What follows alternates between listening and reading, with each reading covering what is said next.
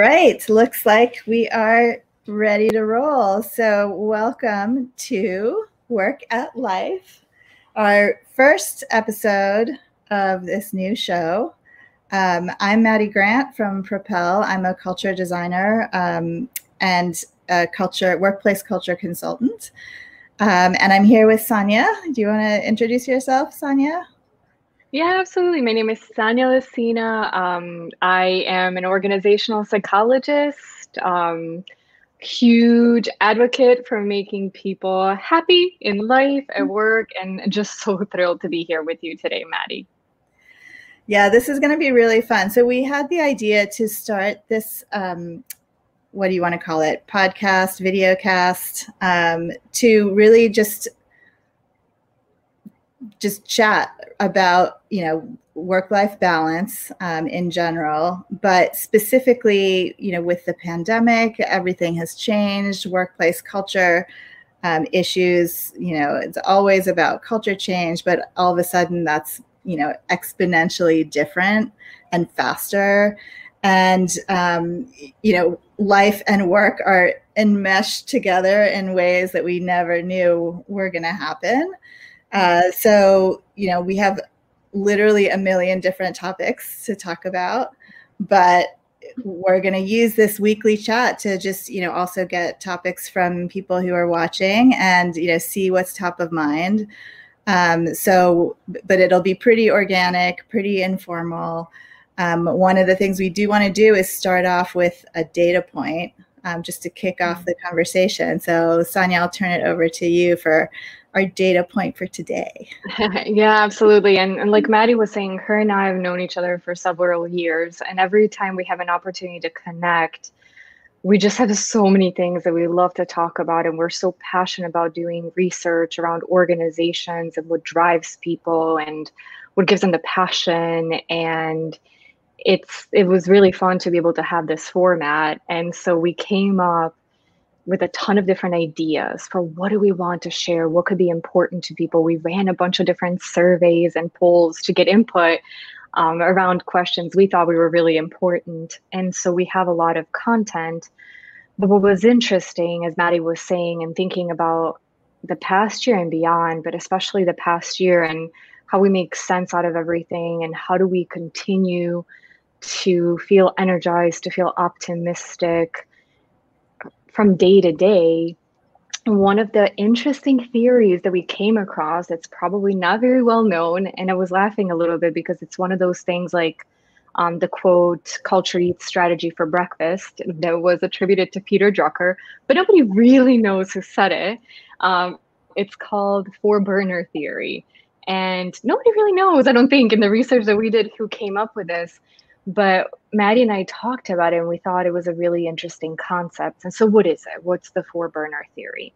The idea is is that for you to be successful, you have these four burners in life and it's health, it's family, it's work, and it's friends.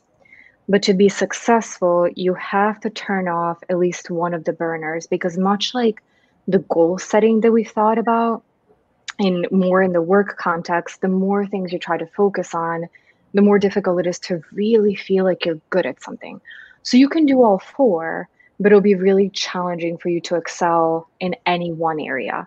So we ran a survey of 600 US workers and we asked them if you needed to in 2021 turn off one of the burners what would that burner be? And these were the results that we got. We had 10% of people said that the burner they would turn off would be health. 21 said family, and then work and friends were about equal. And so Maddie and I had an opportunity to talk about the data a little bit and what does this mean? Uh, Maddie, I'll let you jump in with some of the first insights and I'll take a pause because we had so many thoughts. And so that's yeah. why we were so excited to, to share all of this with you today. Um, just what does it mean and how could it apply to, to your day to day life? Yeah, so it's really interesting because you can think of some very obvious examples of, um, you know, CEOs who spend all their time at work, you know, who barely have any time for their family, but but they're, you know, millionaires, you know, because of it, and that they do really really well. Um, so maybe in traditional times, it would be you know family that's lower down the list or friends that's lower down the list. But I think here, you know, you can see that just one of the results maybe or effects of the the pandemic and lockdown is actually seeing that family and health are just so much more important than maybe you thought before and everybody of course thinks that family is important. Like it, you know this is not about not thinking that but just in comparison to you know or or just the connection between family and work or health and work like all of a sudden it's just like oh my god like i cannot actually do anything if i'm not healthy or if i'm worried about my family members not being healthy. It just it to me it just puts the whole thing into huge perspective yeah, absolutely. And one of the things that we wish that we don't have, but we can start benchmarking today is if we would have done this survey a year ago, where would have health been? Because I think for a lot of us, we did sometimes take it for granted and we said, oh, I'll exercise. I, I have one more meeting or I'll eat healthier, but I'm so tired today. We'll just order takeout. Um, I think the one thing to really think about again is really making these conscious choices because it's really, really difficult to be great at all of it. And I've seen, I've talked to a lot of people, I've looked at a lot of research where people are just incredibly hard on themselves and what they're looking to accomplish. And that they want to be just the most amazing spouse and the best parent. And they want to excel at work, but at the same time be able to exercise every day and and still, you know, sign up for the next marathon when we're able to have marathons again. And a lot of times it's really difficult to to, to do all of that. So one of our recommendations based on this research that we're seeing is that here we asked people, you know, in 2021, what would you, you know, which burner could you turn off or would you turn off? But the question can be done weekly, introspectively. The question can be done monthly. If I now am going into February, what's most important to me? It's just one chunk of time. And that way I can make that conscious decision. And maybe if I'm not doing yoga every day or I'm not eating salads for lunch every day, it's okay because I decided that maybe that's, I'm just going to turn that burner off while I focus on work or while I focus on family. Um, so that's, I would say, one of the takeaways to, to take a step back, reflect, because I think you will feel a lot more um, satisfied making that conscious choice. Yeah, another um, angle to it too that I've been thinking about a lot is around sort of the understanding that some of this stuff is really foundational to doing better work, right? The whole point of this conversation is the connection between the work side and the life side and the, and how intertwined they are. And you know, there's obviously a big trend around wellness and and also around um, you know perks in the in the workplace. This is pre-pandemic, but perks related to gym memberships and you know all these kinds of things, yoga, the yoga room, and you know things like that but I do wonder. I, I still feel like a lot of that stuff is literally like a perk. It's like an extra. It's you know something kind of outside of work, but it's not necessarily seen as the really truly foundational part of being successful in the workplace. And it feels like there's opportunity to to change that around for workplaces to be more um, intentional about this stuff. Um, and not in terms of just you know everybody competing in their leaderboard on their step goals you know what i mean? But just more like i don't know. I don't know the specifics but just more truly helpful to make sure that everybody's feels supported. And same thing with family you know the it, it's kind of shocking to me that workplaces in the 21st century still don't have you know childcare just as part of your workplace you know? Like that's so it's like low hanging fruit. Like why aren't we doing that? Um, mm-hmm. and then you know of course the pandemic we know there's statistics around women being the ones who weren't able to go back to work. Um, and it's just it's it's put women back a lot. Um, and maybe next time we can talk more about that with some actual numbers because i don't have those off the top of my head, but you know, there's all these things that it's sort of shown shined a really bright light that was not grammatical, but anyway, there was a really bright light on you know these kind of underlying things that that conscientious workplaces could do so much more to help with in the future i think and really bring us into the 21st century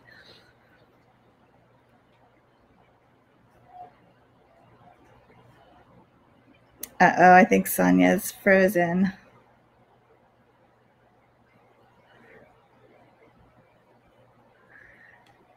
So um, I'll see if there are any comments from people watching. Oh, hey, Dan. Um, okay, Dan's comment. I wonder if pre pandemic the number for health would be higher. Well, exactly. That's exactly what I'm thinking. That these numbers would have been totally different um, before the pandemic, and that basically the health number was just probably, you know, the one you would cut off because whatever, right? um, but now all of a sudden, it's just like amazing that it just has become so much more top of mind. And not just your own health like your family's health right? Because and this is so for i'll speak for myself. I'm in that mid stage of my life um, where i have aging parents but i also have kids who are i mean they're not babies. Um, they're actually about to go to college and one in high school but you know so like we're kind of dealing with both ends of of the stick in terms of caring for people. And you know we we also want to we're probably we're also in the mid stage of our careers. Like i have you know 25 30 more good years left in me of work um, and i love what i do. And so you know i mean i it's always back to the whole work life balance thing but i think the statistics are shifting and and that's what this what we're seeing in this four burners theory.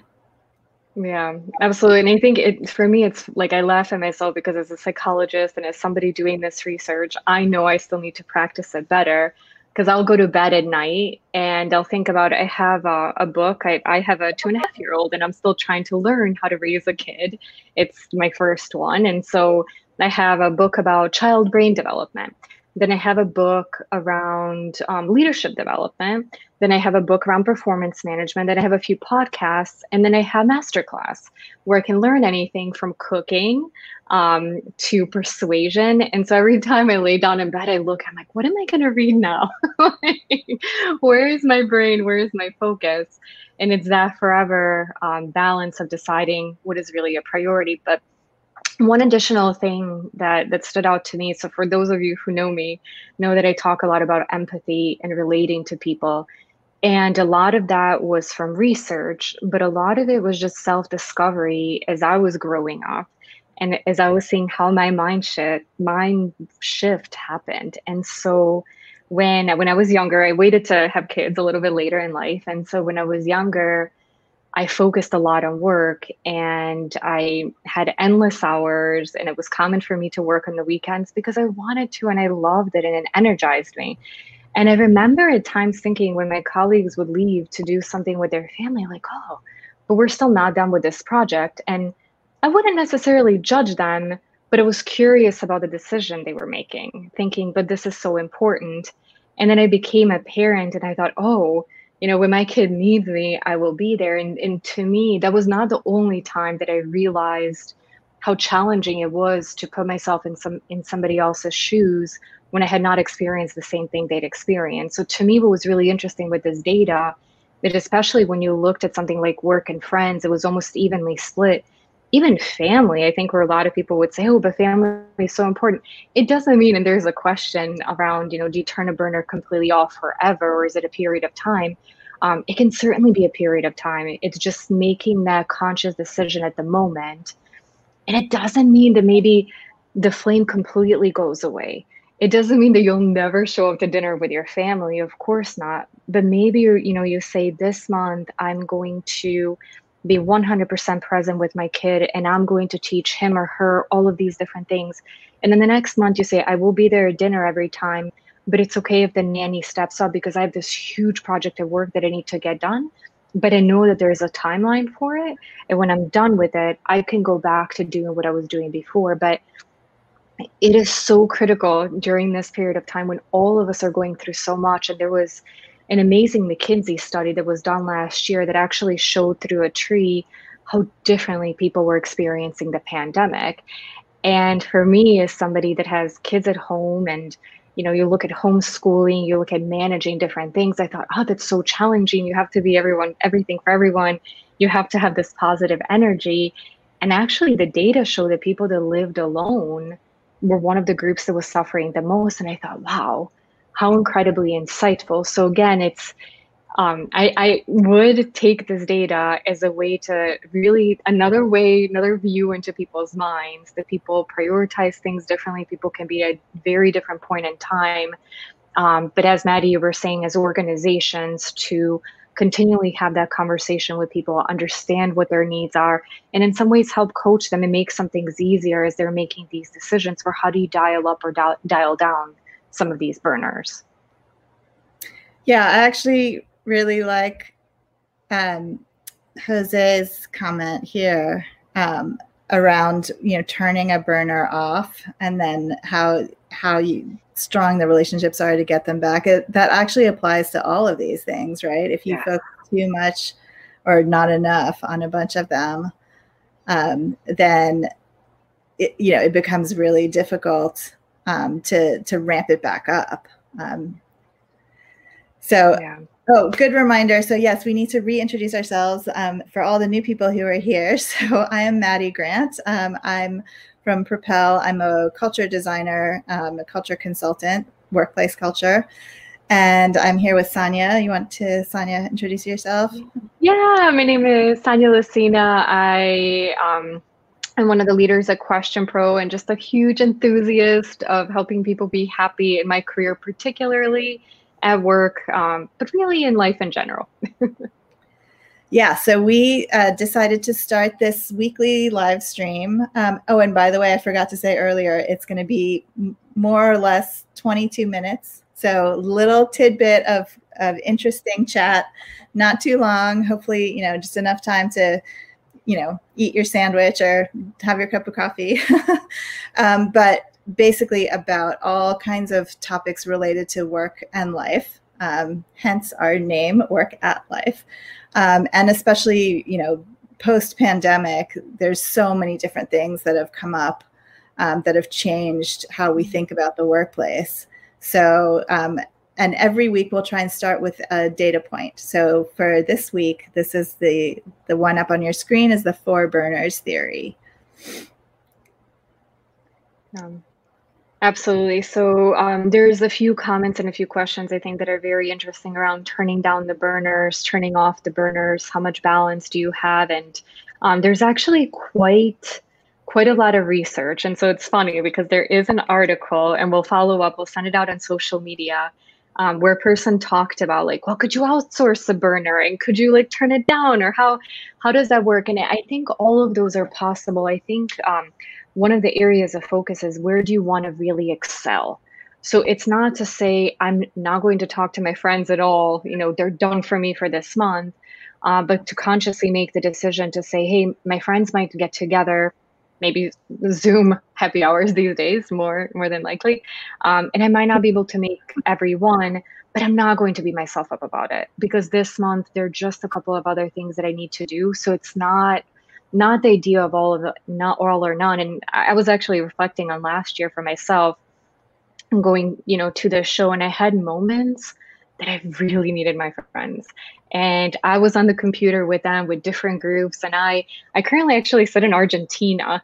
For those of you who, who don't know me, um, might be surprised by that with my accent. But I, I spent half of my life about in the US another almost half in Europe, and I'm now here. And so the people that I love and care about, friends and family included, are all over the place. And so I had to make those conscious decisions. And there was a period that I really wanted to be close with my friends, and I really needed that that connection. And I was on the phone with them a lot, and and and um, it was really important to me. Then at one point, I actually reflected back, and I thought, so far this year, I've been terrible seeing friends. Why? I started a new job. and so I needed to, I wanted to ramp up in these things and I wanted to be really successful. Now, of course, I've had calls with my friends and I've stayed in touch, but the frequency of it was very different. So again, it's not necessarily all or none. It's just making the conscious decision of, am I going to be really amazing at it this month? And like the world's best friend, or I'm going to be there when people need me, but just proportionally, maybe I'll spend a, like less time um, than I would have maybe in the previous months or than I planned to in the other months. So I think that those were really great questions and, and great observations. Yeah. And one thing that actually I find interesting is that the percentage is still quite high that who would cut off work. So that tells me my theory is that that's the people who work, you know, for the paycheck because they need to pay the rent, right? And I would love personally to get to a place where everybody has, you know, sort of passion for their work. And I know that sounds, you know, unrealistic, but I don't think I don't think there's any reason why we can't make workplaces that that help people grow in all the ways that they need to grow and have you know the health and family and friends that they need to take care of at the same time. Um, and the work that we do and that sonia does like it's it's at least partially about getting to that place where we have really great workplaces that people you know really want to come to work and yeah. it's not the one thing you cut off and you know if you had a choice yeah. Uh, well and hence the name of our show it's work at life not work and life because there's this idea of this incredible blend and in a lot of research that we're doing it's, it's really fascinating because for a lot of us i mean you might be able to tell Maddie and I are, you know, dialing in from our homes. We're not in an office. Um, my baby is my little boy sleeping in the room next to me. And so all of a sudden our, our whole worlds are all in the same place and they became blended really quickly. How can organizations help people do that more intentionally? And so a lot of times uh, we're really active parts of the people analytics community and the ideas as well. How do we collect the right data? How do we make the right decisions? We want to make sure it's not too personal. And so it's not always black and white because I think that the philosophy around that was changing. You know, we talked about employee engagement and we talked about satisfaction at work, but now more and more of the friends and colleagues that I talk with, it's about life.